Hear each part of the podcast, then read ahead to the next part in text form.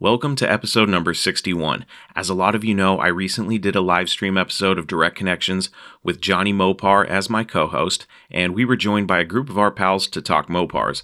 We had some great participation in the chat with folks here in the US as well as from around the world. It was a blast, and the experiment of a live stream podcast was a complete success in my eyes. You know, there's a couple little bugs to work out and whatnot, but it was great. It was really fun, and I can't wait to do more. And now that the live stream has been out for a minute in video form on the Mopar Hunter Facebook page, I think it's time to release it as a two part podcast. So, this episode will be part one of two for the Direct Connections live episode, and that's going to give me a couple weeks to enjoy the holidays with my family and to also get in the garage and work on my own projects. So, I suppose you could consider the next couple of weeks my little holiday break, but I do have another Direct Connections episode planned with a guest to be announced soon, so more on that.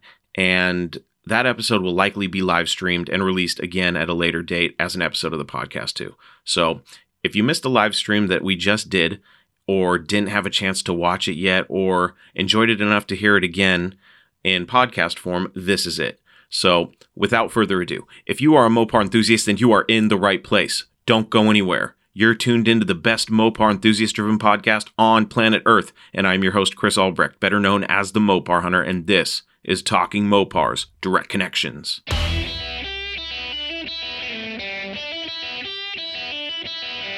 You're listening to Talking Mopars with the Mopar Hunter, your direct connection to all things Mopar.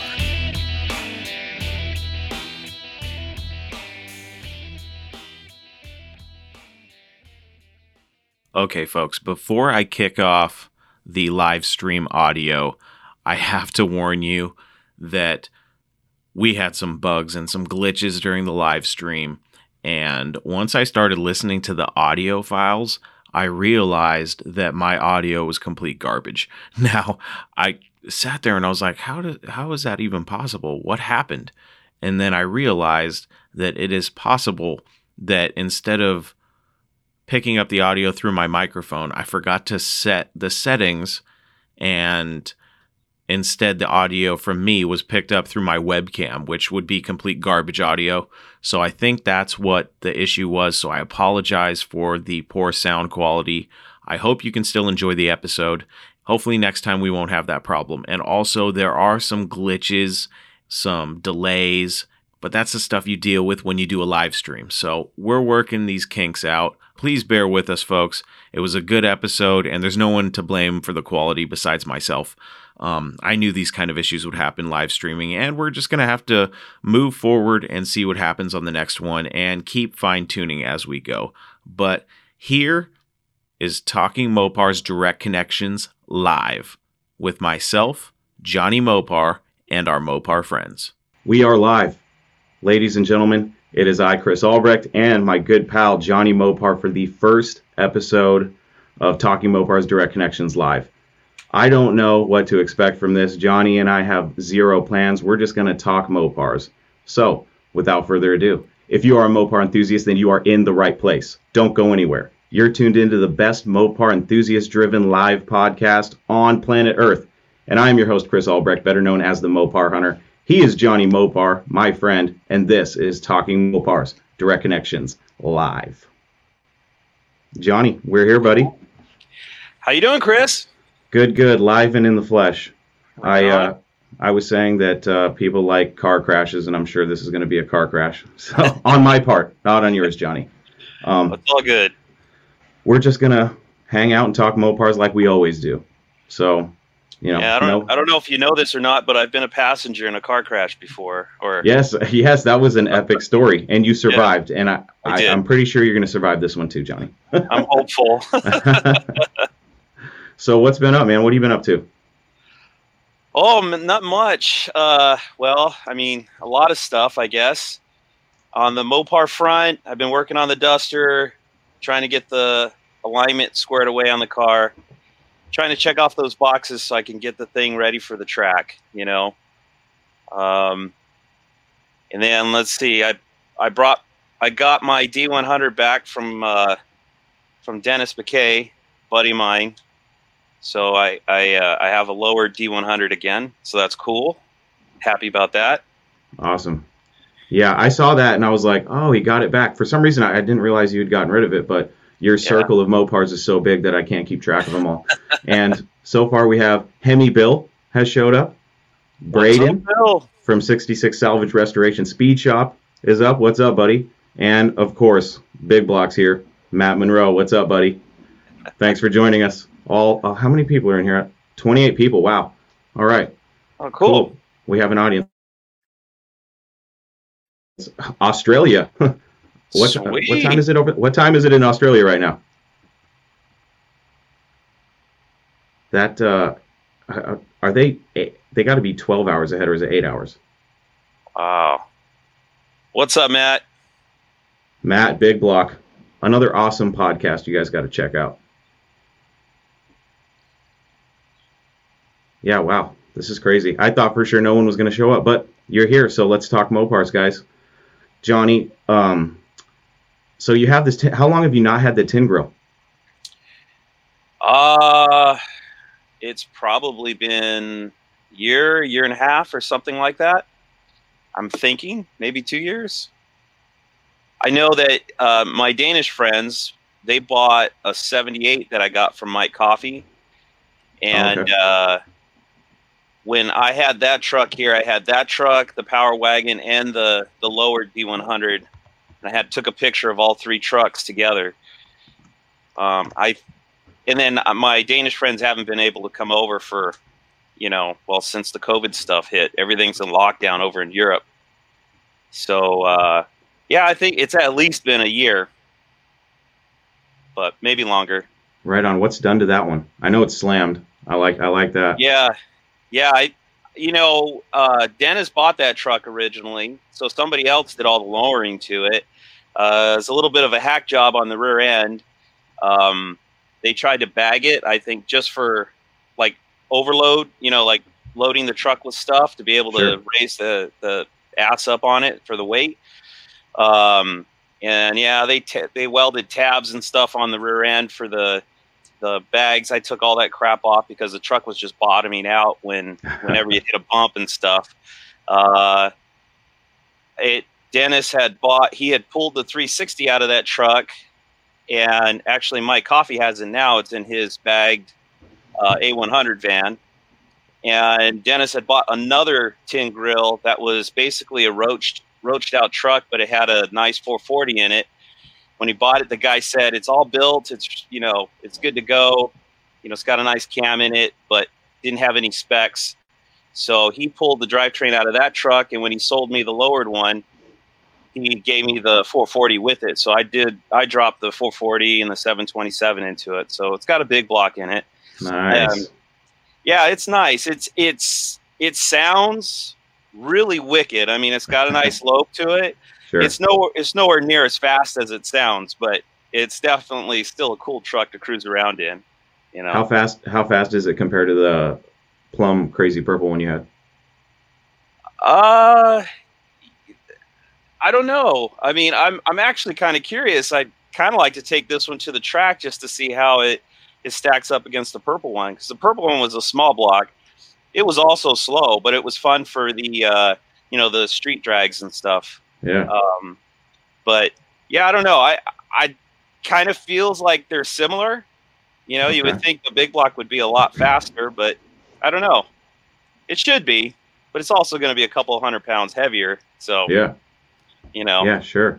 So let me ask you this, Johnny. How far out in the circle of Mopars is it? Because like, if you Uh. haven't listened to an episode with Johnny and I before, he talks about all the Mopars he owns and how there's a circle, right, Johnny? How your Yes, most sir. important ones are on the inside of the circle, and the less important ones are on the outside. So I'm curious Yes. where this where this tin grill, now that it's back in your hands, where's it at in the circle? Oh man. Well, so my high school charger, you know, the hundred dollar car, my Yeah. dad's a charger, my mom's seventy two charger, those are all in the, the center core. Um I, I'd say it's on equal playing field with the uh, the sixty nine Coronet wagon. You know, I've got the seventy charger from my buddy. I still don't have in my possession. I would say that's inside of the truck and the 69 charger I picked up would be inside of the, the truck. Uh, yeah, I don't know. I'd I'd call it. We'll say four or five rings out. Okay, not Yeah. bad. What's So- up, Brian? What's up, Brian? We got people joining us here, Johnny. And Jason says it's 4 Right p.m. Sunday in Australia, and it's 110 degrees Fahrenheit. Holy That's crap! that's pretty hot. That's a, that's toasty, man. I got uh, uh, since I'm not sponsored by any beer companies, I have my beer sitting in this this little can protector. So uh, I'm trying to stay warm in this cold room. So Jason, send some of that heat over here to the United States, please. yeah, um, yeah, this is gonna be fun. I like this. I can't believe, you know, 19 people. That's that's more than I expected. You know what I mean? I expected maybe Yeah. uh, two. That's me and Johnny. so thanks thanks to everybody for joining us. Like I said, we're just gonna you know shoot this shit, uh, uncensored, just having a good time. You know, we're not here for a long time, but we're here for a good time. So, um, what's up, Blake? Hemi Swap the World is in the house. D- DIYhemi.com. Um, if any of you guys, now that I think about it, if any of you have headphones or earbuds and have access to a phone or a webcam like what Johnny and I are using, you can actually jump on the chat with us and be seen on screen if you're not nervous. I'm nervous. That's why I'm drinking beer right now. um, but yeah, we're just, uh, this is basically just a live episode of the podcast. So, like I said, you know, no rhyme or reason, just having a good time. So we're talking Mopars right now. Johnny just got a tin grill back returned, and you were talking about yours being butchered, like the rear suspension. You should come see mine. I, it's butchered, man. I uh, I reached out to a local guy here that does fabrication. He's built some pretty cool stuff, and uh, I sent him pictures, and he was just, you know, shaking head. He's like, "Look, I can fix all of that for you. It's going to cost you three grand." So I'm not a weld. I'm not a welder or a fabricator. Now, part of me is thinking, you know, could I really butcher it more than it's already butchered? you know what I mean? And then, of Yeah. course, I, I come to my senses and I go, yes, absolutely, you can butcher the hell out of it. So Yeah. I'm probably going to end up uh, saving a little bit of money and having it done. Hemi Bill, you have head oh you have headphones and a webcam. Um, let me. Uh, I'm going to send you a message over Messenger, and it's going to have an invite. All right. Let me do that right now. Johnny, keep these people entertained for a second. All right, Matt, how's the Duster coming along? Yeah, Hemi Duster. Speaking of Hemi Swap the World, Right? I love it. I love it. I love your guys' live too. That was fun. I watched that, and I I love the podcast too. See, there are some podcasters out there that are haters, and they don't like to show love to other podcasts. I'm not like that at all. As a matter of fact, um, I enjoy Matt's podcast, Big Block Garage, and um, there's a, another Mopar podcast actually too. So there's there's some podcasts talking about Mopars. I love it. But um, Sweet. D100 talk, that one's pretty good. I I did stumble on that one not too long Yeah. ago, and I thought, oh man, this is cool. I, I feel a little weird about it, and let me tell you why. I Okay. feel weird because if you listen to every single episode of Talking Mopars, you will see that I may or may not have talked some shit about C10s. now, the guy who started D100 Talk is also the guy who started C10 Talk, which is one of the biggest, probably the biggest classic truck podcast out there. And I don't, um, I didn't want to start beef or anything like that, but he seems like a cool guy. He actually reached out to me, so we're working on something right now. Um, but the podcast is really cool. I've been wanting to cover a bunch of the truck stuff on mine, but the problem, and it's not really a problem, but there's just so much to talk about with Mopars. I have people hit me up all the time. So like I have a list of stuff. So if they want to cover some of the truck stuff before I get to it, that's fine. I am if if they ever watch this, I still have not heard you guys mention tin grills. Now maybe I haven't, you know, been paying that close attention, but we need to get talking on some tin grills there. So we'll see if we can make that happen. Yeah. Start that movement, keep that movement going, right? Yeah. Hey, did you see uh let's see, Brandon's comment. What do we He's got? looking, looking for his headphones. He's got uh he's doing a dropping a Hemi in his let's see. Oh no. Mopar Building- stroker. stroker. Okay. Stroker. Yeah, nice. All right. Okay, Hemi Bill, this link's heading your way. So What's up, Bud Mac? yeah, Blake, you know, uh, the podcast is cool. I don't I don't mind it. You know, I actually um, everybody that's been on it has taught me something. So I I like that because I'm always learning Mopar stuff. So you know, it's always fun to listen to other people talk about the things you're passionate about instead of you having to talk about them all the time. So especially when they're your friends. You know, Blake, I love that episode.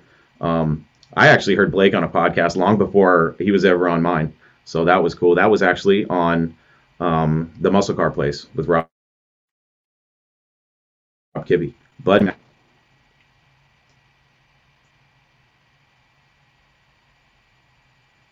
let me try resending that, Bill. Resend the link. See if that comes through. All right, Blake. I will send you an invite. We can have up to 10 people on this screen. So Wow. Let's try to let's try to get this happening. Um, Bill, send me a message on Messenger so I can see if you actually got it. My computer is also running really slow. I think the StreamYard is uh, taking up a lot of bandwidth or something. But Blake, I will send you a link as well.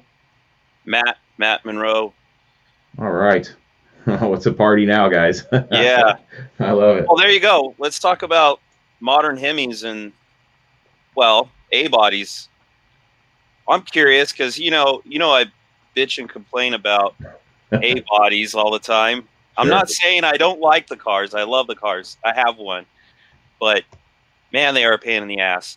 So, how much more or less of a pain in the ass are they dropping a modern Hemi in them? You know, funny enough, I thought that there would be, you know, gobs of room in um, an A body with a modern Hemi, but I saw a couple swaps and I was like, shit, there's really not much room in those things either. So let's talk to Matt about that. Matt, I'm getting ready to, I'm trying to send you a message right now. This computer's really pissing me off. All right, here we go. Yeah, here's a little segue for you too. You- You think A bodies are bad, C bodies are about equally as bad. Really? Yeah, you might be surprised, but if if you've ever worked on a C body, they're like a freaking A body when it comes to the frame rails. I mean, they're big cars, they're wide, and they have a lot of space in the engine compartment up top. But There's Hemi Bill. what's up, Bill? What's up, buddy? Not Can much. Just got the shirt rocking tonight. Nice. Yeah, buddy. I can hear you guys Got my shirt too. Nice. Perfect. Perfect. And Sweet. Got a Awesome. glare off of Yeah. glasses. So what were you though. saying about? Uh, that's all right, buddy. Don't worry about it. What were you saying about the C bodies, Johnny? That I always thought they were huge. No, they're well between the frame rails, they're tight like an A body. Okay. with the steering box and the steering column and everything. It's like the engine is right up against all that stuff. And I, it was funny because I was working on one and uh, I was dropping a 400 into one. And my buddy was like, my buddy John Jones, the guy I got General Mayhem from, he was like, oh, they're just like working on A bodies. And I'm like, holy shit, they are. What the hell? You'd think they'd all have all kinds of space inside of them, but they don't. They do Big block. top. Big block in the house. What's up, Matt? What's up, guys? Gosh, this is uh, Not this is gonna be a full house. This is gonna be fun. awesome. So, So conti- continue, Johnny. oh, that's about it. Just that they're a pain in the butt. I mean, like I said, they have room, but trying to get like headers for them and stuff, you might as well put A body headers made for A bodies on C bodies. You know what car I really want to see in person, and I have not seen one yet. Is uh, in person is the uh, Fury with the 446. Um, Uh, uh, I've heard of them. I don't know what the production is on them, but uh, they're really cool. I, the longer I stay into Mopars, the longer I find myself looking at C bodies and going, "Those are pretty damn cool." I like those things. they are cool. I mean, I've gone through a boatload of them. Uh, probably in a bad way. I mean, there's probably going to be some upset people out there, but when I started, you know, young and in and at, just out of high school, C bodies were uh, those were considered donor cars for their big blocks. So It's funny. I probably went through about six of them, just ripping their big blocks out of them and junking the cars out before I actually got to one and drove it. And uh, yeah, it was one of my favorite cars once I started rolling one. Um, yeah, you know, I, I think they make great Friend project mine cars. has a. Go ahead, What's? Bill. Can you guys hear me? Yes, I can. We can. Hey, I was gonna say a friend of mine has a 68 PIP that is a Wow. legit 440 Magnum four barrel, four speed car, power everything. Um, I've got Holy some shit. photos of it. It's a very cool car. Former police car. Oh wow! That's cool. So it's got the big 11 inch brakes and uh, all the yeah, other it's good got stuff on those things. uh, it's got these huge um, front discs that are made by Bud, uh, Nazi Hayes. Um, C-body Oh. front disc four are huge. Huh? Blake is trying to get on here. Blake, All right. you're you've got the rolling circle of death. I, I kind of figured that tech would be a little bit of an issue depending on how all your guys' internet is, but we're gonna ride with it and we're gonna see what happens. Um, it'll be cool. We got Paul tuning in from New New Zealand. Love the show. Thank you, Paul. I love it too. um, Scott, let's see what Scott has to say. Just remember, if someone wanted to put headers on, the main advice was to pull the engine, lay the headers in, replace the starter, and put the engine back in. That's uh, that's what I've heard with the A bodies. I haven't done that swap yet. I believe was it Hemi Bill that was telling me how fun that was going to be, or was that you, Johnny? One of you guys was telling me how fun it was going to be for me to do a big block A body. Oh, that was probably me. I th- yeah, I think on one of your podcasts. I Yeah, it, right. it wasn't it wasn't actually hard in my car, I, but I loaded mine in from the bottom. I basically hoisted the car up with a cherry picker, you know those tools that me and my buddy made, and then rolled the 440 and trans underneath the car, and then just lowered it over the top, and it went in like butter. Interesting. Yeah, it's kind of the only way to do it. I mean, especially when you're trying to put a big block in an A body. But sure. Speaking of that, big block Yeah. putting a big block in an A body, or a Yeah, Hemi, uh, a Hemi, a new Hemi Hemi, in. the Gen three. How's that going, buddy? Uh, it's it's pretty much together. It's sitting over Yeah. next to me. Um, Nice. You can see the duster in pieces behind me. Yeah, hell yeah. I see it. So, but uh, I'm pretty much gonna do the same thing uh, Johnny did: is lift up the front, just lower it back down on top, and bolt it in. Yeah. Sweet. And Hemi Bill, you've got some uh, modern Hemi stuff going on, don't you? Tell us about that, buddy. Yeah, I've got a Barracuda in the garage. I'm I'm, I'm looking at my uh, background here. It looks like I'm the only one that doesn't have a man cave. So let's uh, let's go mobile for just a second here, Oh boy. All right. and we'll, we'll go for the tour. I actually hope to do what Matt's doing, get out in the garage and have the cars in the background. Yeah. Yeah. But I think I, There got to go. I gotta There give we my go. wife the credit for that one because she's the one that set this Here's whole thing a- up out here. Seven Barracuda. nice. There we go. Yeah, sh- yeah, shaker, right? What's going on with the air cleaner? It looks kind of flat. Which I don't I'm, know. uh, I'm see if I can get a. Yeah, it's a shaker hood, but it's not going to be functional. It's it's a it's a flat aluminum plate. It's not functional. It's uh, it's going to be a faker hood, unfortunately. A faker hood. I like that. Nice. I wish I had a better camera on this, but uh, let's see if we can get some inside. Here we go. oh yeah. Nice. Tremec Nice. six speed, four wheel disc brakes, lots of goodies. Big hole in the hood. Here we'll That shamelessly like plug. Can you read that? Yeah. Hemi Bill.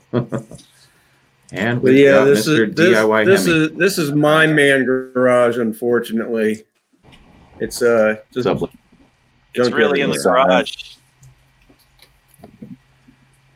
All right, is every can everybody hear what's going on right now? Can you all hear I'm- all of you guys in the chat? I'm I'm can hear everybody. in. All right, Blake's in. Yes. Big blocks in. Finally. Hemi Bill, you are you're glitching out, but that's okay. Stay with us.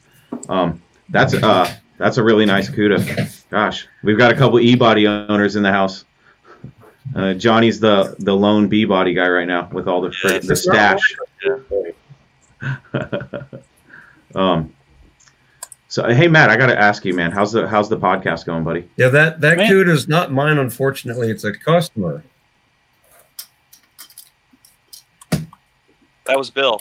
Oh, There's that, there's Bill. Yeah. we're we're a little bit off sync here. Let, us try this again. Matt, go ahead. Man, it's it's going good. Uh, definitely starting to get a little bit more into doing a little bit more deep edits to try to Yeah, get sure. everything cleaned up a little bit, and realizing that takes a lot of time. yeah, Yeah. Um, man. yeah, You definitely don't realize how loud someone breathes until you got to cut out every single loud breath they take. yeah. oh it's, man.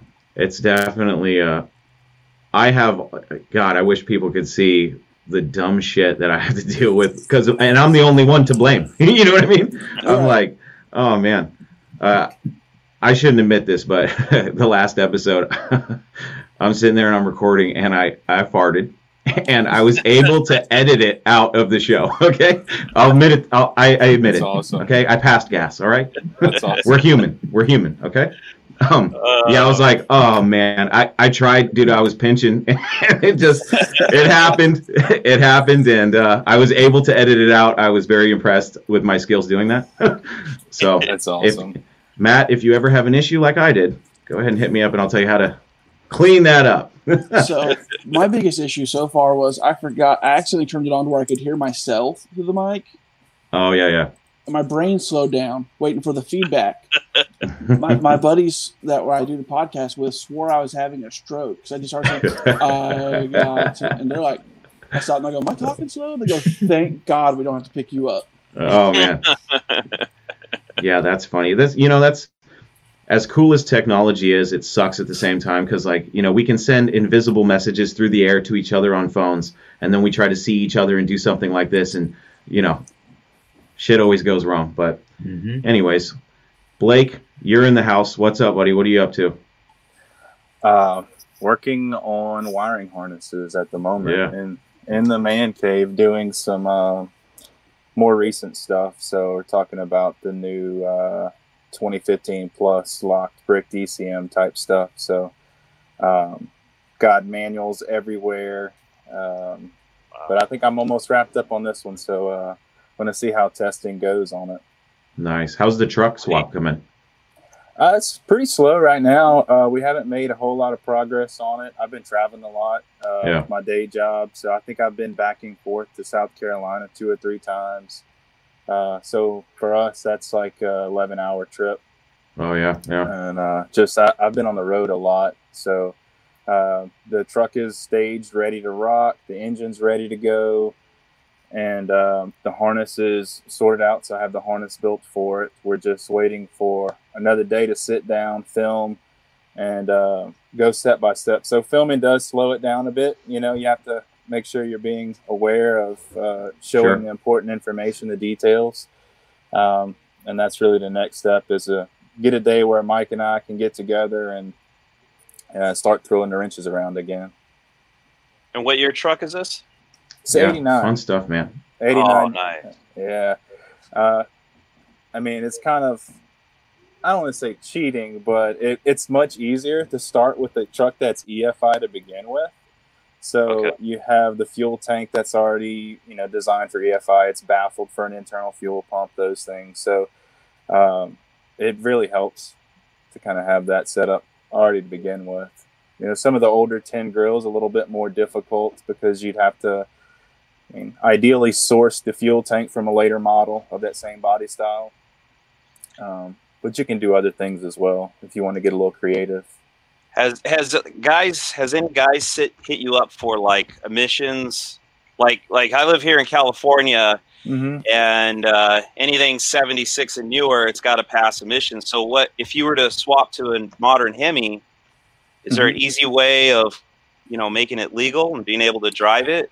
Yeah, so um, actually, the rules in most states, and I believe California is one of them, is if you do an engine swap, you have to meet the emissions requirements and the output of the vehicle the engine came out of, you know, so that model year. So you would have to kind of retain in the wheelhouse of, in this case, it's a 2006 engine going in this truck. So as long as it passes all of the um, the emission controls features as you would for a 2006, you should be fine. So I know here in Louisiana we test they test uh, fuel cap pressure to make sure that it's uh, relieving properly. It's not openly admitting fumes to the atmosphere. They check Right. for the catalyst, the catalytic converters, um, those things. It's a complete dropout out of um, out of the tr- out of the the donor vehicle in this case, Yeah. and then you have your evaporative system. Um, you know your your scrubbing canister, if you will. So as long as you transfer all that over, you should be fine. Um, Okay. Louisiana really doesn't check that hard at all. Um, so here in Louisiana, if it's older than 1996, uh, before the advent of the OBD2 exhaust port, I mean, uh, diagnostic port, they pretty much don't care. So, um, Nice. Like uh, my CUDA has no catalytic converters. It's just running a 2014 Charger. No, I'm sorry, that was the older vehicle I built. The CUDA is only running MagnaFlows. Uh, so we have forward oxygen sensors. I turned the rear oxygen sensors off. Uh, so it's uh, not exactly fully street legal, but uh, yeah, yeah. it sounds good. yeah here if it's uh i mean if you had a 75 and older and you put a modern hemi in it like there would be, there would be no point to tell california that you did it you know because then Right.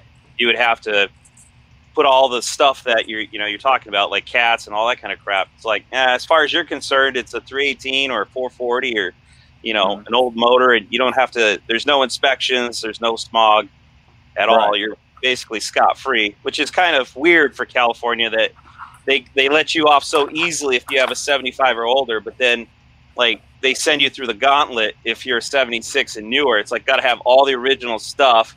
It's like you would think well if it's just clean if it's you know if what's coming out of the pipe is clean that should be good enough. But no they got to have all of the you know i have a power wagon that has a uh, 360 in it and somebody ripped all the smog stuff off of it.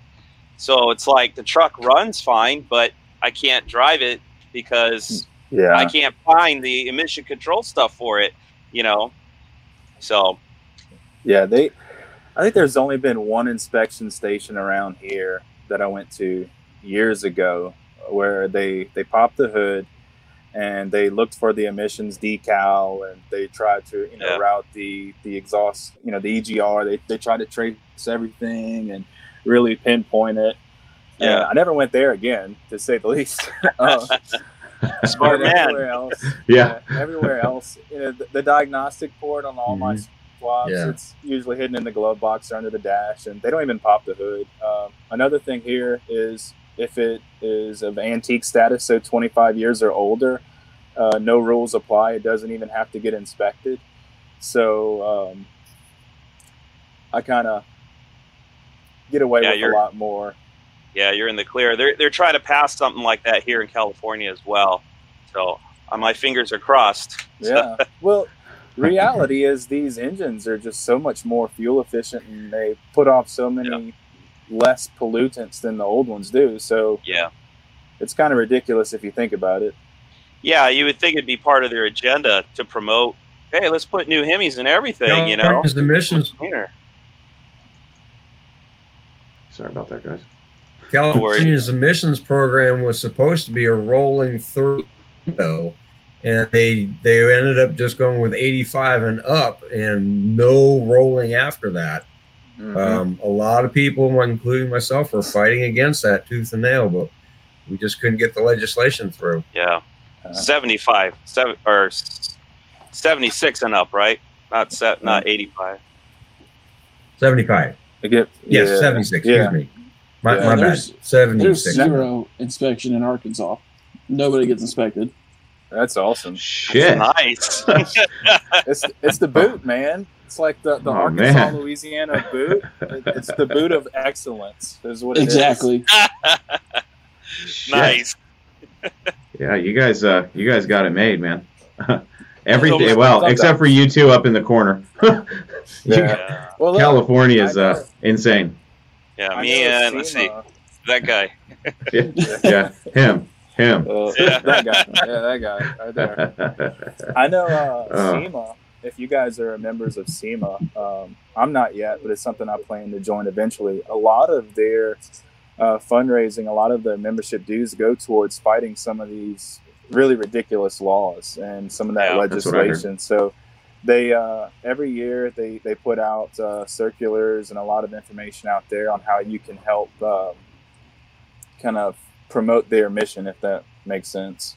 Yeah, yeah, I like I like everything that SEMA does, especially with uh, the youth and stuff. I wish Yeah. um, I had been a little bit more aware of that stuff. I'm not sure if it was happening when I was in high school, but I would have loved to get involved in that. But you know, way past that now. yeah. I'll be able Yeah. to get a media pass. I'm trying to get a media pass to SEMA. That's about the only way I'll ever get in. so Uh, Hey, that's what so- I'm banking on. So Matt, how soon are you uh, going to be stabbing that Hemi into the duster? Well, it started out as just doing a Hemi swap, and then I decided to just go ahead and do a complete restoration while we're at it since everything's out.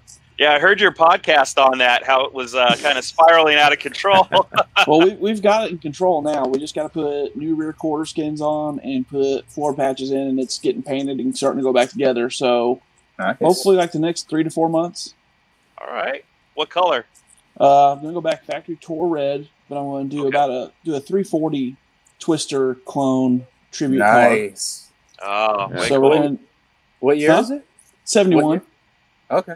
I had a 72 EV2 car.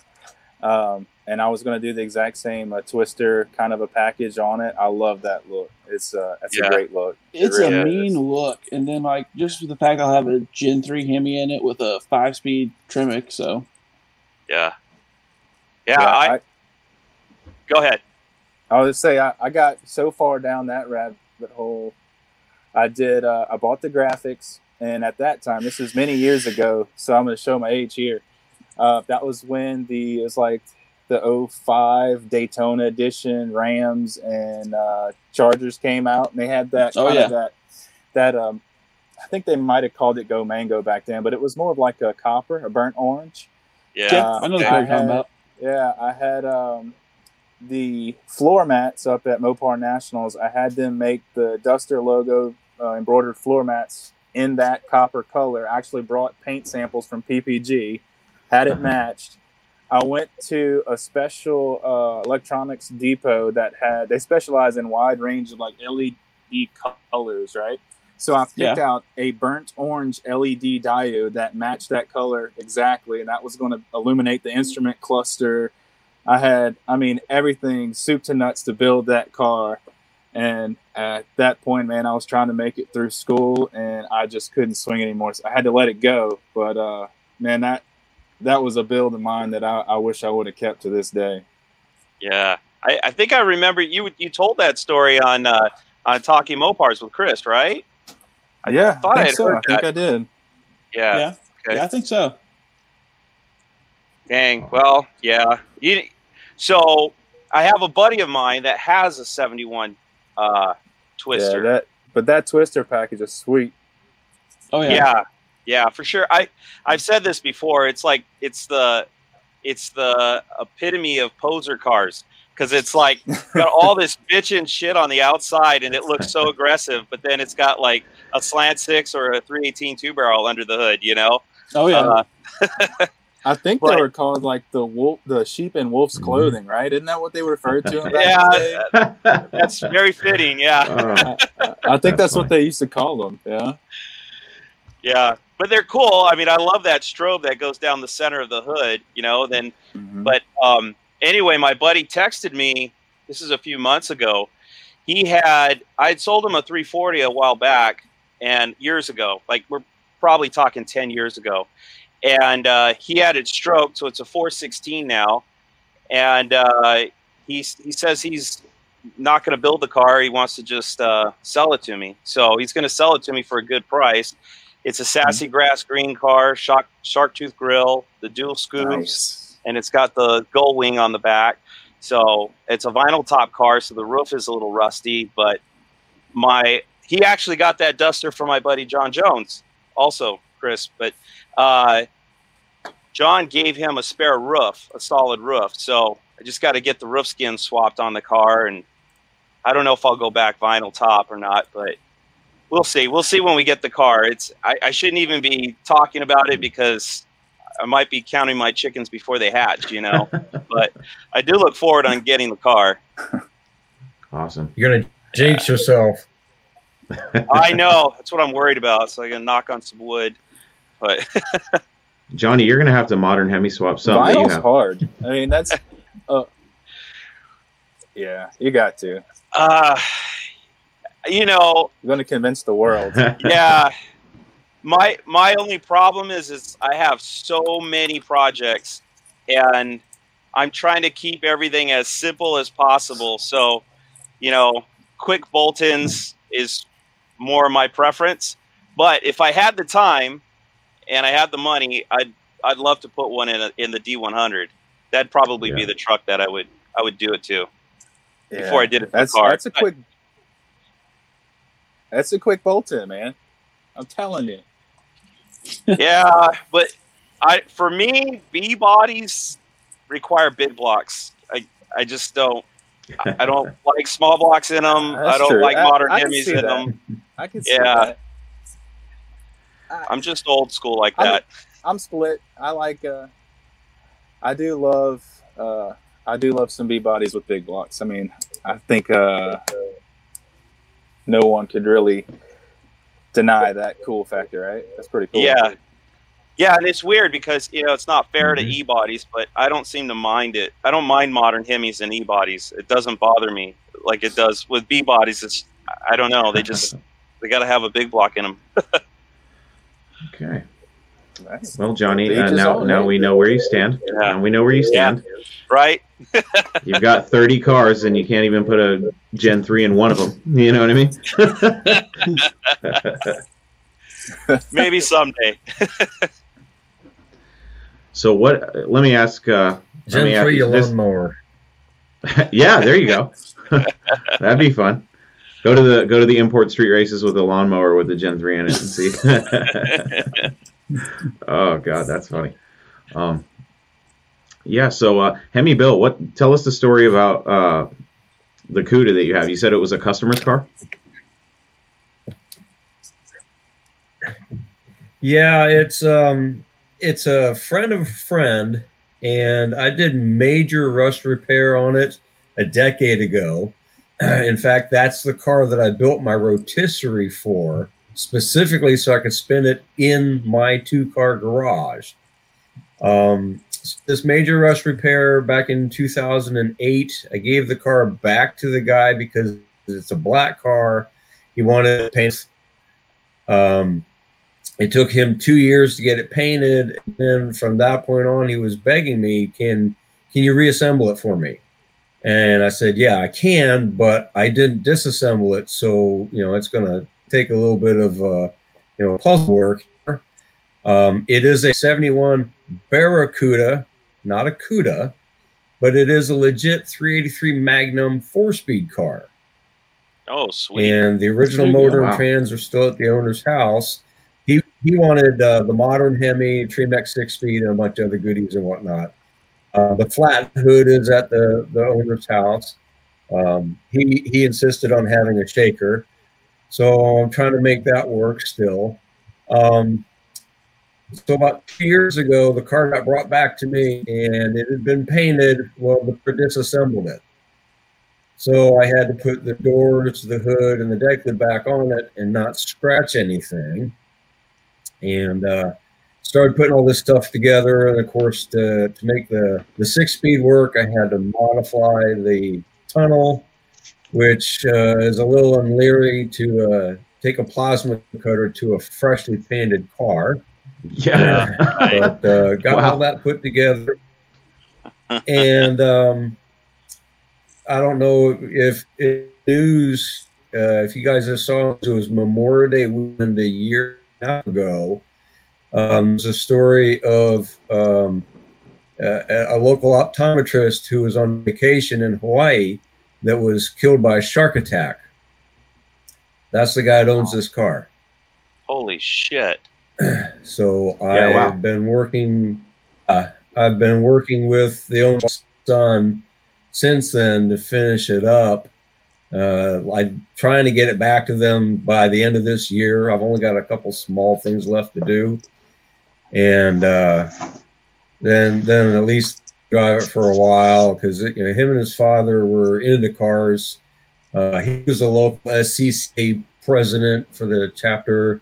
Um, loved cars. He's got lots of them. Had had enough money he could afford a lot of them too. Um, but when when he died, unfortunately, it left a, a giant hole, uh, not in his family, but also in the local car club community because he was such a great guy. So Wow. trying to wrap it up. What uh, what kind of challenges did you have swapping the Gen three in that car?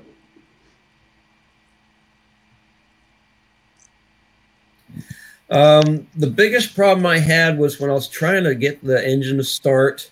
Um, I used the original harness and I blended it with um, the harness from the car. So I've got the original uh, 2006 6.1 harness. And uh, trying to get it to start, there was a couple things that, that were real interesting. Is uh, it's got an OBD port that I put under the dash, and it kept saying no communications. So um, doing a little research, and Chrysler uses a front control module as the global communicator between all of the modules in the car. And I have the front control module, and I had it hand wired. and I had sent the original PCM out to a company in Florida, and I had the security system turned off. Um, but it just kept saying no communications on my scan tool, no communications. Well, there's actually uh, there's a high speed CAN bus, bus, and then there's the diagnostic bus. Uh, the diagnostic bus goes module to your OBD port, and then your high speed CAN and your low speed CAN are for different signals. Um, the high speed CAN is, is faster, and that's for the stuff that is required right away. The low speed CAN is for the uh, the slower signals, uh, you know, the gas input uh, for the runs that signal across the low speed bus. Well, notifications was uh, it came down to um, I had to tie those two CAN buses together, even though it's not on the wiring diagram. Chrysler gives you just the diagrams of just what you need at that moment, and I couldn't find where this CAN bus was you know, part of a diagram. So on a guess, I just took both of the positive CAN wires, twisted them together, and both of the wires twisted them together. Plugged in the scan tool, turned it on, and instantly I had 22 faults. Yeah, hey, never been happier Nice. to actually have fault codes. so at least then it was communicating.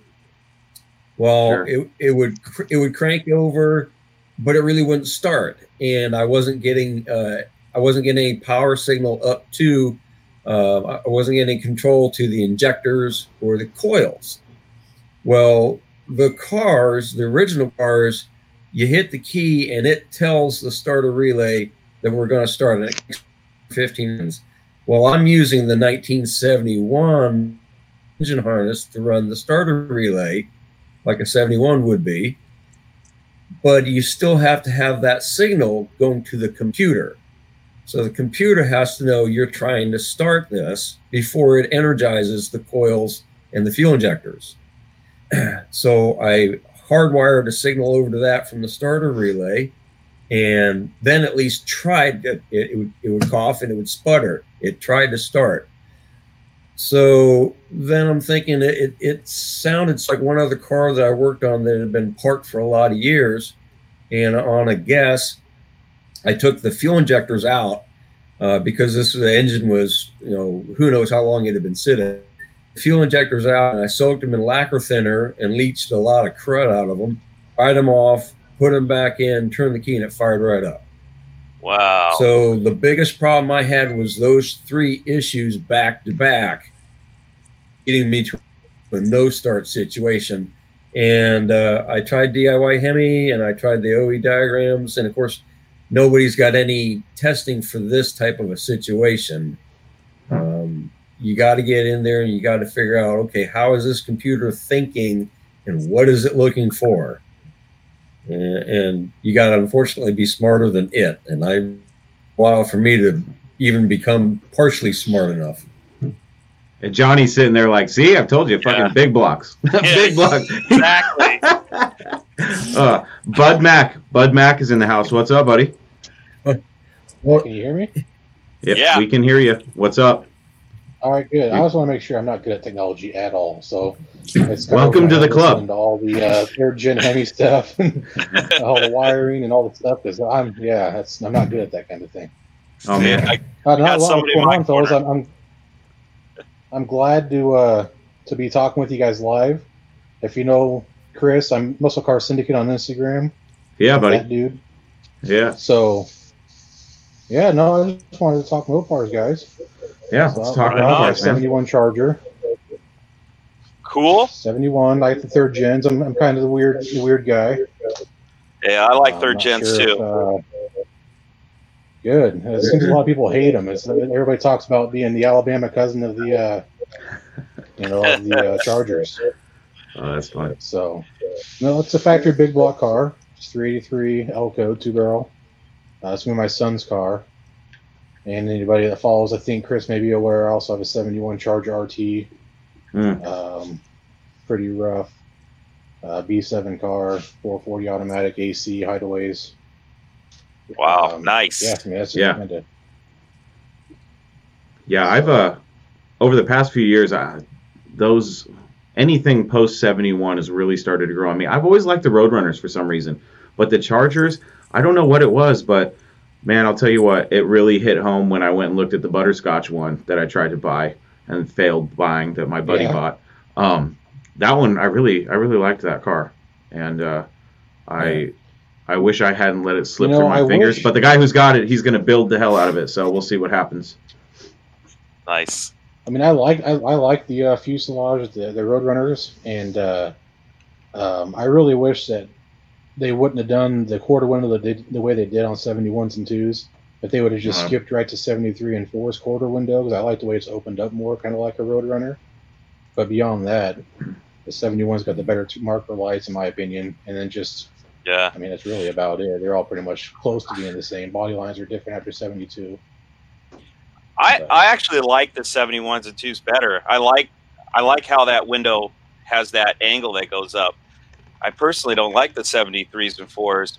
But so I guess it's a it's a taste, you know. I don't know. Some people like Yeah. one way, like the other. Oh, I totally agree. I mean, it's it's kind of it can be take it or leave it for a lot of people. But- Yeah. Well, and a lot of guys like the threes and fours because the body line is continuous through the whole car, and I'm like, I can't stand that. I like, I like how the front and the back lines kind of fade into each other, you know. Yeah. But Yeah, I don't know. yeah, The that and part. uh, and just kind of the way the you know that has that that kind of slight kick up on the the extensions in the trunk panel or the trunk lid on the 73s and 4s, like a little bit of a spoiler or something, you know. It's kind of Yeah. a lot flatter on 71s and 2s, but it's, it's so subtle most people don't even notice it anyway. So it's kind Yeah. To the average guy, they all they're all the same car, but uh, I think to the guys that really like those third gens, I don't know. I think, I mean, I'm I'm a 71, 72 camp guy. Like I like those two, but I, I don't like the threes and fours, you know. And I think the other there's guys that are threes and fours, and everybody, and then they don't like the earlier ones, the 71s or twos. So I don't know.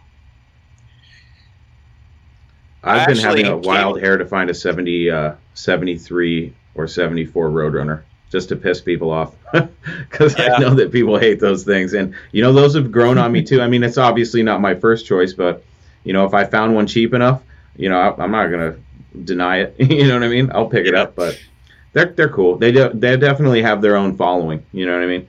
Um, but uh, they're still reasonably priced. You know, they're not a Yeah. 68 to 70. And I don't think they'll ever hit that, but they're still attainable, you know? Yeah, They're starting to kind of get get unattainable for the for the uh, average Joe. It seems. I saw a lot of just base chargers, base you know satellites uh, for the third gens that are getting up there in in price for for the amount of work and things they need. And I'm I'm definitely not a price basher. I'm not that guy that goes on every thread and says, "Why are you asking that much money for that car?" Yeah, yeah. Things are kind of getting there. So I don't know how you moderate bad. your page, man. People One zero too many, I'd, right, I'd be yeah, j- everything's Right. expensive to Johnny. But yeah, as far as mod, uh, as far as uh, taking care of the page, man, uh, you know, it's one of those things where every once in a while I'll be scrolling through and I'll find a good thread or something that I would that I really wanted to see what people had to say. I'll jump on there and I'll say some things. But there's so many. And there's so many people that comment the same thing over and over and over again that after a while it just gets, you know, and that people say the same thing, you know, oh, overpriced, one too many zeros. Oh, that must be some good weed. Oh, this guy's on crack. Oh, this guy's on meth. It's the same shit over and over again. So after a while, I just scroll through it. But sometimes somebody has a good one. When they have a good one, then I acknowledge and I go, "That one was funny. Good job. You made my day." Yeah. But for the most part, it's like, eh, you know, I'm I'm really not that guy to price bash because guess what? At the end of the day, most people that's their asking price, and of course, they're not going to give you. I don't know very many people, except for maybe the people Johnny's run into, that give you their best price right off the bat. you know what I mean? I mean, if I was selling my shit, I would aim high with it too. You know, I probably Yep. would let it go for a lot cheaper, but That's the way I see it. The way I see it is, is if if that person was in the same boat, they'd want to try to get as much money for it they could too, right? But Yeah. absolutely. you know, it's easier for them to get on Facebook and bash the guy, I suppose. and yeah, I just I keep hearing the same thing about um, you know all the rich guys are pricing out all the lower end guys and stuff. Well, that's going to end eventually. Eventually, the money's going to run dry, and those guys are going to start losing money when they have to find buyers for their cars, and they have to end up taking cheaper prices. And hopefully, like every time I am watching Barrett Jackson, I know people are. What the f- are you doing watching Barrett Jackson? I, uh, every time I see a Bronco or some sort of oddball vehicle that is starting to climb in value, I love it. I'm like, yes, let let the focus be on those pieces of shit, and then we can hopefully get some lower prices on the Mopars. Um, but I mean, obviously, some stuff is never going to go down. Hemi cars, things like that, six pack or six barrel cars. Um, but I, I hope, you know, and this is going to sound bad, but as the older generations start to, you know, go away, I'm hoping that you know I, I go to these car shows and I see, and this isn't taking any shots at the modern Mopar guys. I like those cars too, but there's definitely uh, influence of the tuner car scene, and I just don't see the same passion um, with the muscle cars. You know, in in a large quantity, I see more people, you know, gravitating towards buying a car off a lot and you know throwing some fancy lights and some aftermarket wheels on it.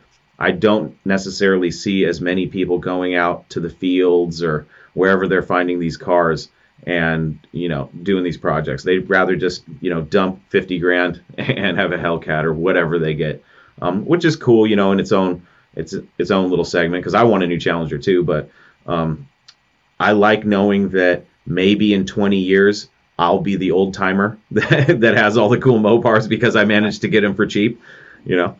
Um, I, th- I think there's I think there's some truth in what you're saying because if you start if you look at the guys that were kind of before the muscle cars, you know you look at the guys that were into uh, the hot rods and like the shoebox cars and stuff.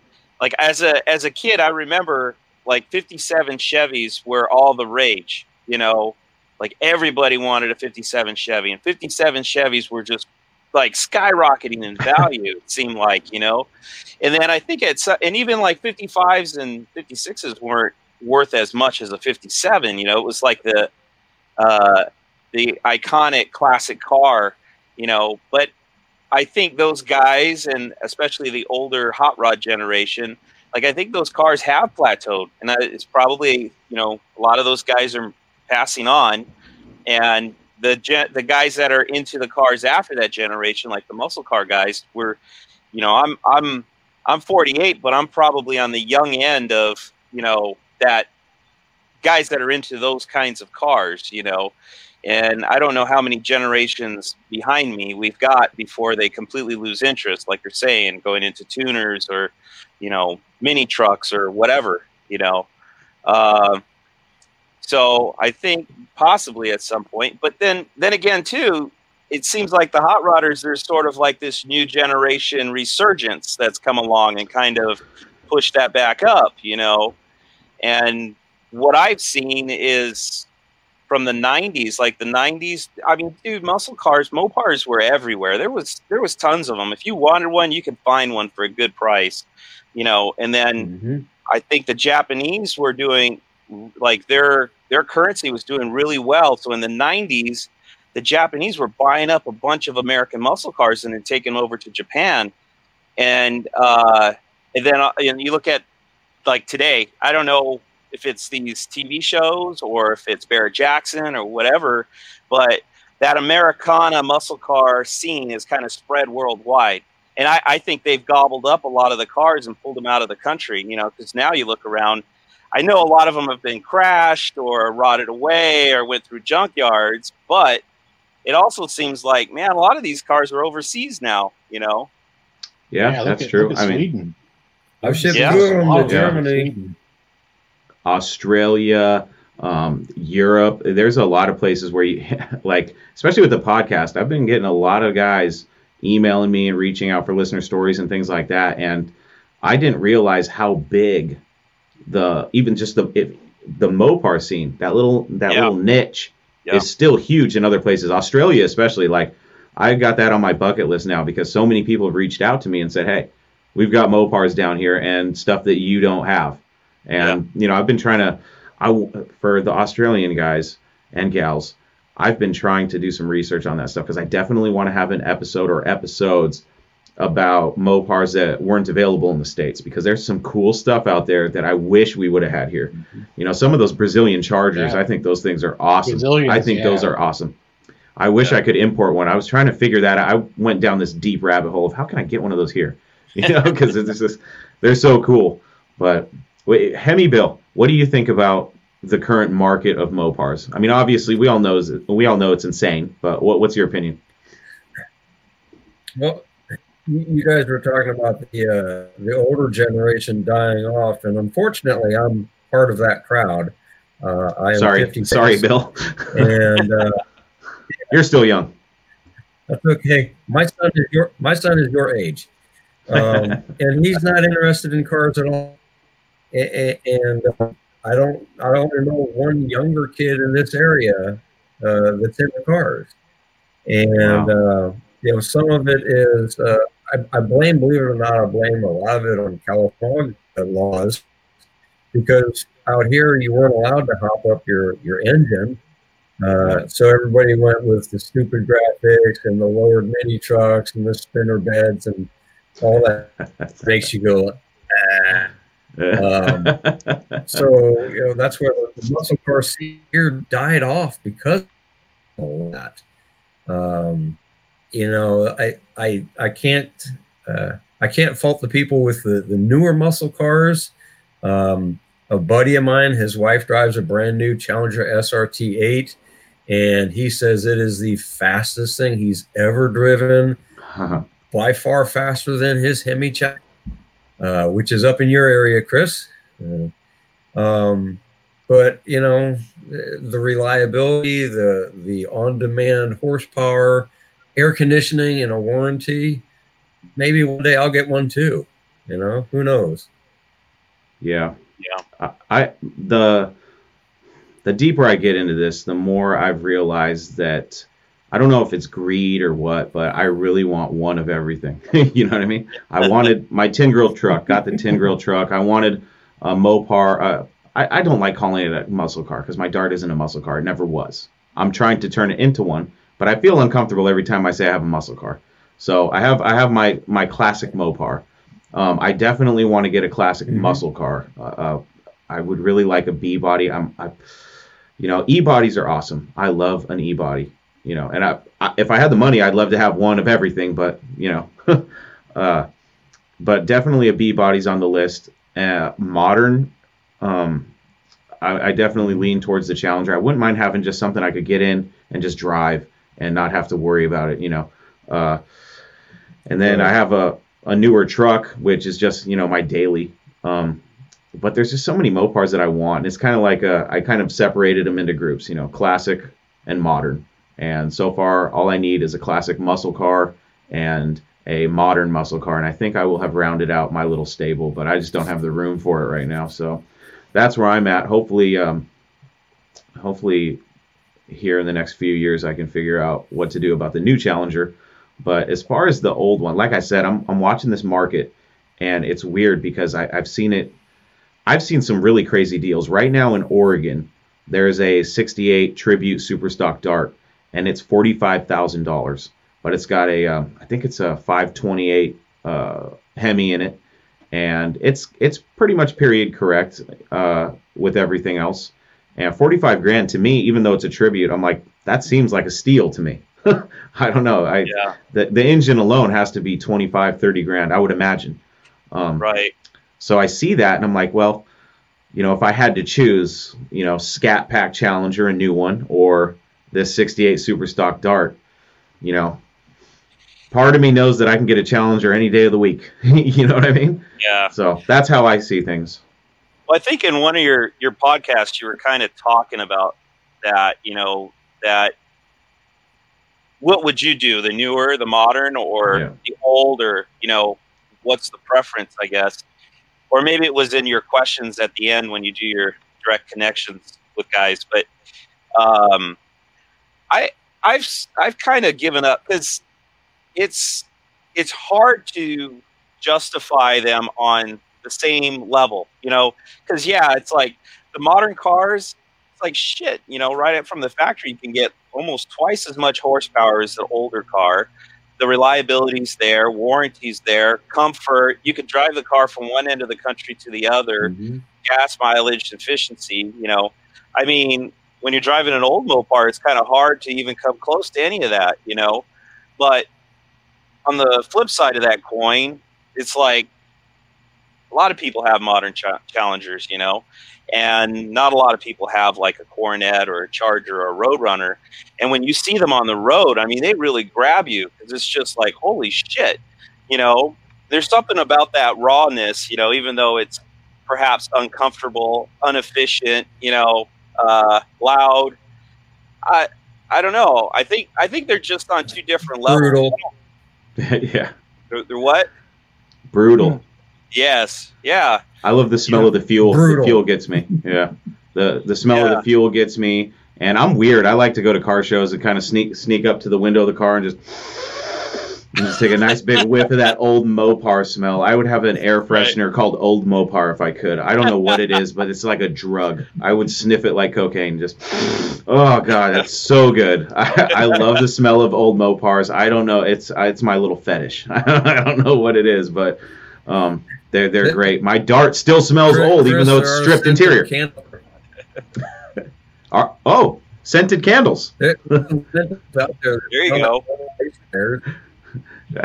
That's a damn good idea. I like that. I, I see something coming to the merch shop. Talking Yeah.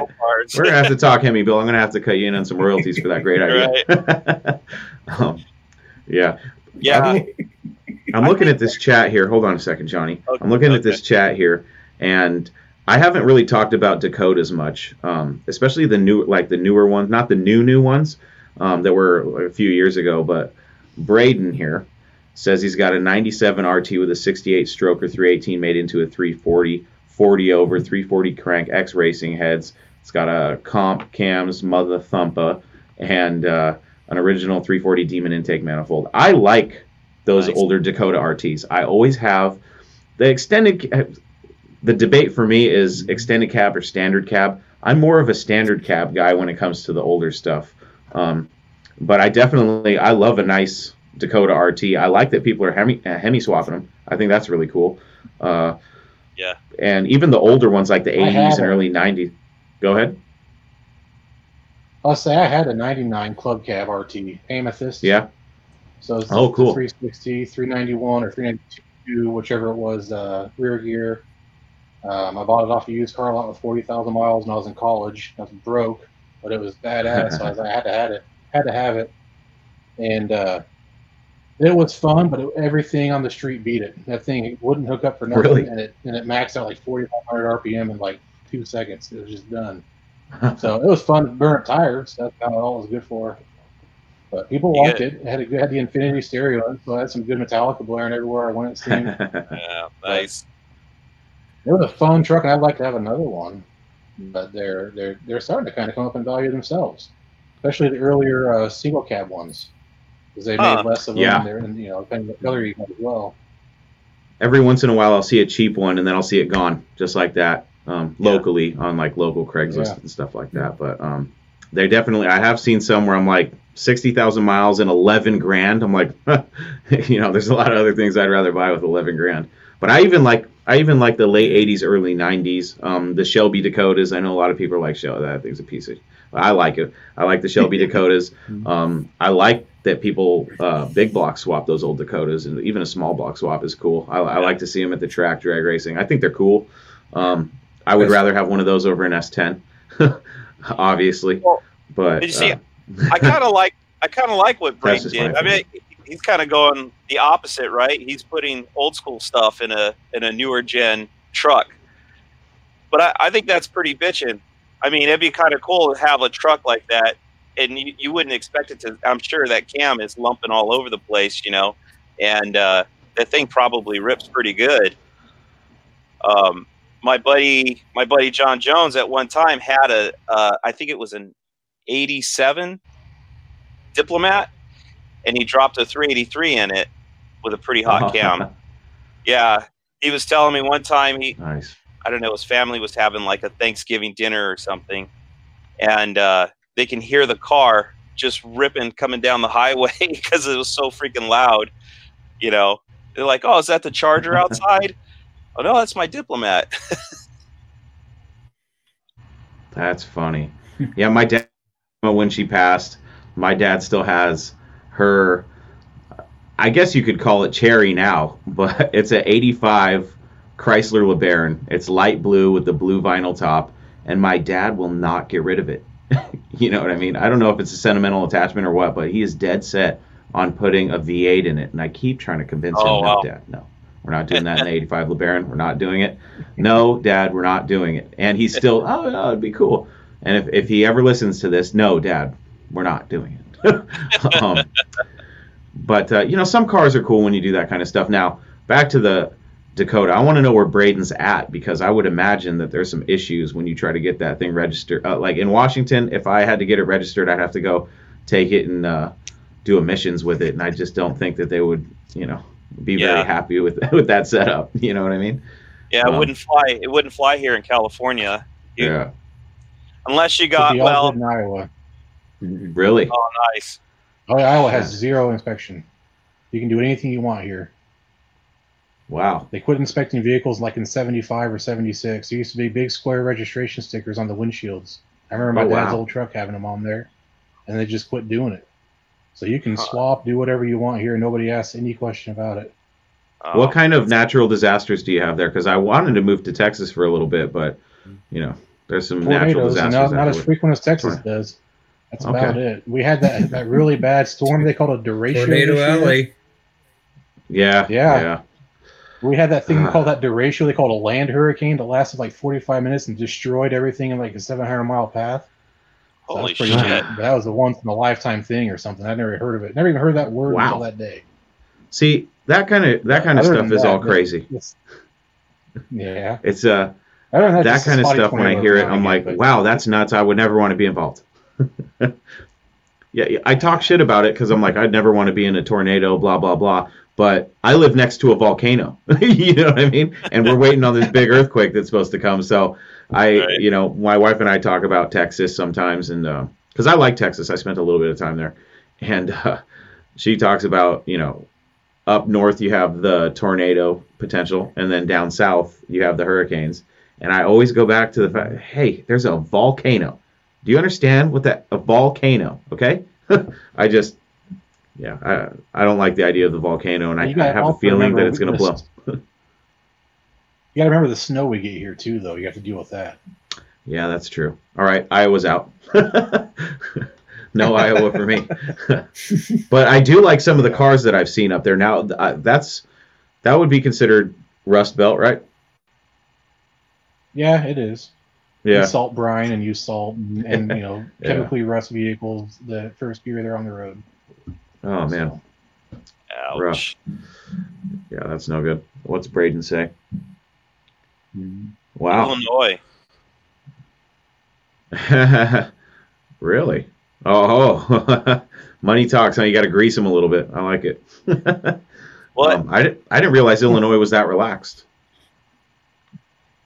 Yeah, in California, there's a lot of guys that will find a, a guy that can, you know, get you a smog cert, you know, and then you're able to get your tags and everything. But then it's usually about 300 to 500 bucks, and you got to do it every two years.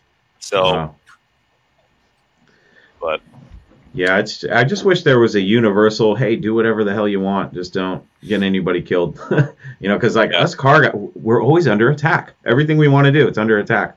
And I, I keep having this vision, and the vision is that one day they're gonna say, you know what, you classic car guys, you can have your cars, but we're gonna tax the hell out of you, and it's gonna make it to the point where it's like you're either gonna get taxed so much that it's almost gonna be hard to drive them, or you're going to have to just pay for some sort of special license to drive these things, like um, like some sort of special registration. And I really think that uh, this hobby is, uh, as much as I hate to say it, I really do think that you know we're right on that, right on that cusp of you know bad things happening depending on who's in charge and you know depending on what happens with the environment and all that crazy stuff. But I'm just trying to ride the wave as long as it goes. I'm just riding the wave. But I do have, check this out. Now, this is the first time I'm ever telling anybody this. And I know that some Mopar guys are going to roll in their graves or sit there and roll their eyes at me. And that's that I've been thinking that eventually we're, it's inevitable. We're going to get into electric stuff. So in my head, I've been thinking, okay, you know, what in the automotive enthusiast community, you know, not just Mopars, everything, what will never change? And I think it's you know custom paint jobs and things like that, more personalization aside from the engines and performance. So in my head, I'm thinking to myself, okay, if if I had to build an electric car, which I really wouldn't want to, but if I had to, I would think I would get an old forward look Mopar or something, and uh, you know, or something something that you could chop the top on and kind of make street rodish, and you know, custom frame, air ride suspension and I would really like to call it the culture shock because I would like to style it like custom culture, but since it's electric, you know what I mean? But I just That's cool. it, it depresses me it depresses me when I think that eventually, you know, gasoline engines are going to be very frowned upon or even out I mean, it's not a stretch to say that they could outlaw 'em. you know what I mean? So that's that's a scary thought to me. So I guess we just enjoy it while it lasts. yeah, I, I don't know. I mean, it really feels like we're going there, but um, I don't. I I do a lot of listening to guys on YouTube. You know, they're kind of underground, I guess. And I, I don't know how realistic it is. I mean, I, I think if everything was forced to go to electric car tomorrow, I I think it would. I think the grid would just go offline. I don't. I don't see how you would be able to have every single person have an electric car and be able to keep them charged along with you know all the other crap that we run on electricity you know so and then i think that like you know if you if you get into like the big conspiracy theory stuff like the military industrial complex and the stock market oil is so tied to all of that stuff i don't know if they would let it die even if it did make sense to go to electric you know so i don't know i guess i'm hopeful that we stick with gas for a while, at least my lifetime. I, I just think it'll be taxed. At, at- you know, as long as as long as you can afford the taxes, you can do pretty much whatever you want with cars. That's what I that's what I'm expecting. kind of look at like Yeah. the uh, kind of look at like the cigarette industry. They won't they won't let them kill them off, but they tax the crap out of them. You know. Yeah. You know. Yeah. In turn, tax the buyer Yeah. to be able to have them cigarettes. Well, and I Like could Chris see said, that. I kind of agree on the point that they're gonna Cal, well they're just gonna keep taxing us to death on every little thing. Hey, you need parts for uh, you know what 1970 whatever. Uh, there's a hundred dollar surcharge for that part or something or things Yeah. of that nature. I guess I don't know. Yeah, I, I could even see them. California's trying to get uh, heavy duty trucks to go away for electric. really? Yeah, there's some pretty crazy stuff. I mean, my buddy Dennis runs heavy equipment, and I think uh, I think like every five years they they it they give them a huge tax break to basically scrap out the heavy equipment and buy a new one. You know, so I don't know. It seems wasteful to me. It seems like the the heavy equipment is running just fine. Why wouldn't you just keep using it? You know, but they incentivize the company to basically scrap it out and go buy a brand new one. You know. Hmm. So okay, okay, now now it makes well, sense because it sounds like Air Resources Board put the time limit on them too. Oh, really? Hmm. Let's hope it doesn't go to cars. Did you see uh, Bra- Braden's response? Yeah, I was looking at that. Um, a mud bog machine. So, oh, but it does have plates. So, it, Braden, that's street legal to drive. I'm, yeah, I'm guessing. he said he said earlier. I think he's got like uh, it was like classic plates or something like that. Yeah, yeah, I see that. Oh, collector plates. How how how lifted of a mud bog is this thing? Because when I was driving trucks over the road, I remember I was in Arkansas, and uh, from gosh, I'm gonna over exaggerate here, but from a mile away down the highway, I could see all these bright colors and it looked like flags, and I'm like, what the hell's going on here? And then I see this convoy of lifted mud bog trucks that there's no way they were street legal, not where I live, but these things are going down the highway. They must have only been going 45 miles an hour. But I was like, how, that giant tractor tires. I'm like, how is that even street legal? I couldn't. Only in only in Arkansas, I guess. I don't know. I'll have to talk to some of my Arkansas friends about that. But uh, definitely nothing I had ever seen up in Washington. Uh, that's for sure. And I was like, well, okay, this is like a different country I'm in. yeah, it was definitely yeah. definitely an experience. But yeah, I'd be curious to see how big that thing is. Um, oh, and then real quick, just to Dan's point, yeah, there are some counties in California where it's like in the it's rural areas usually, or up oh. in the oh. mountains and stuff like that those particular counties, they get away with not having to smog anything. Those guys are lucky. Wow, I thought it was statewide. I thought all of California was no. stuff like that. Wow. No, it, it differs. But I think it's got to be it's it's like in those areas where it's so rural that there's not a lot of vehicles to begin with, so they don't have smog problems, you know. So and then there's a lot of guys here that will have a place in Arizona and register their car in Arizona because I I think registration over there for a vehicle is like like twenty or forty dollars for a, a, year or two, you know, and over here it's like uh, I think I pay about eighty bucks for registration on the Coronet, which you know I don't even I don't drive it daily. It's like I don't know. It seems kind of lame. It's it's like tax gouging, you know. Oh yeah. But That's their favorite way to. I just I just hope get out of hope you know because I thing that I see and I love it, but I I shouldn't say hate it. I love it worries me at the same time, and that's ratty muscle cars because now I've seen the prices of ratty muscle cars. You know that's you know need, needs restoration but runs and drives. I've been seeing the steadily climb, and I'm like, oh, you know what I mean? Because for a while it hadn't like it, it you know roadkill, but they really really that little that niche up that we had. You know that secret niche of we'll drive you know the Addy and enjoy them, and now everybody's like bad. So now you see the prices of those things getting crazy. But I don't know. I hope uh, that they still are attainable future. We'll see.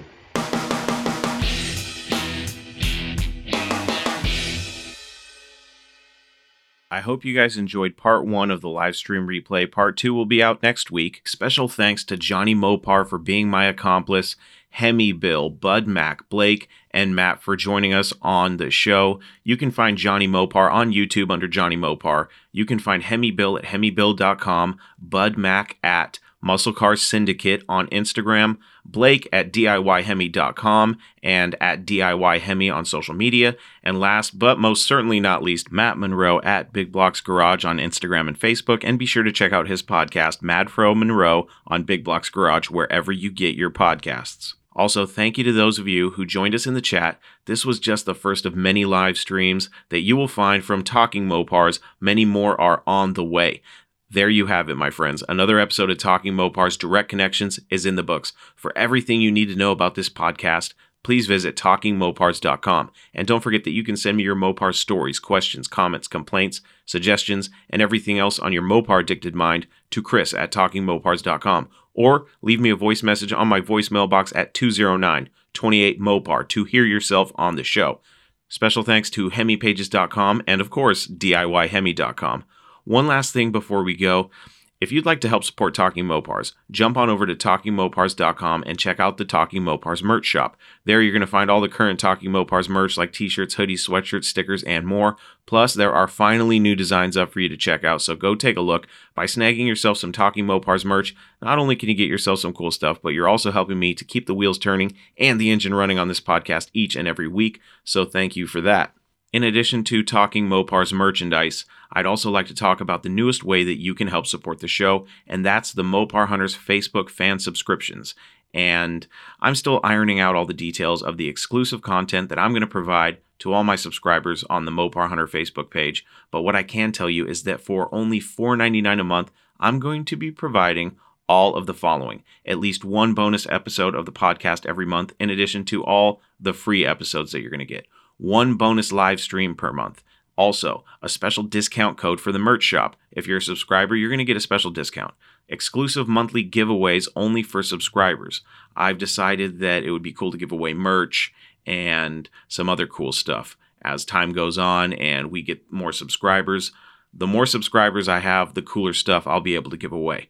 Also, you're going to get access to the Mopar Hunters Association, which is the exclusive Facebook group for subscribers of the Mopar Hunter. I'm also going to be providing exclusive video content and also bonus Facebook posts exclusively for subscribers of the show of the other stuff I find while hunting Mopars on the interwebs, like Mopar collectibles, Mopar parts, and even some of the cars that I don't share publicly on Facebook. There's going to be a ton of extra content and more to be determined as time goes on and I develop the subscriber benefits. But for now, $4.99 a month, which is like a dollar twenty-five a week, gets you all of that stuff and probably more as time goes on. More details are going to be coming soon on the benefits of subscribing to the Mopar Hunter in episodes to come. But if you want to get a head start, head on over to the Mopar Hunter on Facebook and hit the big blue button that says Become a Supporter. It's only $4.99 a month, and like I said, it's like a buck 25 a week, and you can cancel anytime. But I would really love it if you join me on this journey because I'd love to be able to take the show on the road to shows and events near you, and we can talk Mopars face to face. I've actually talked about this in previous episodes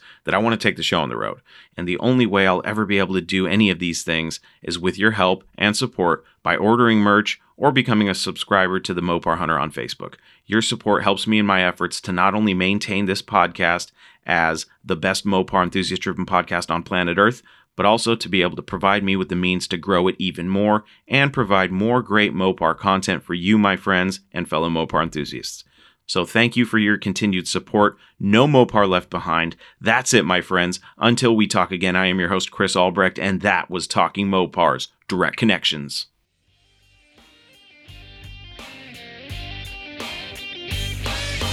Thank you for listening to Talking Mopars, your direct connection to all things Mopar. Until next time, remember, no Mopar left behind.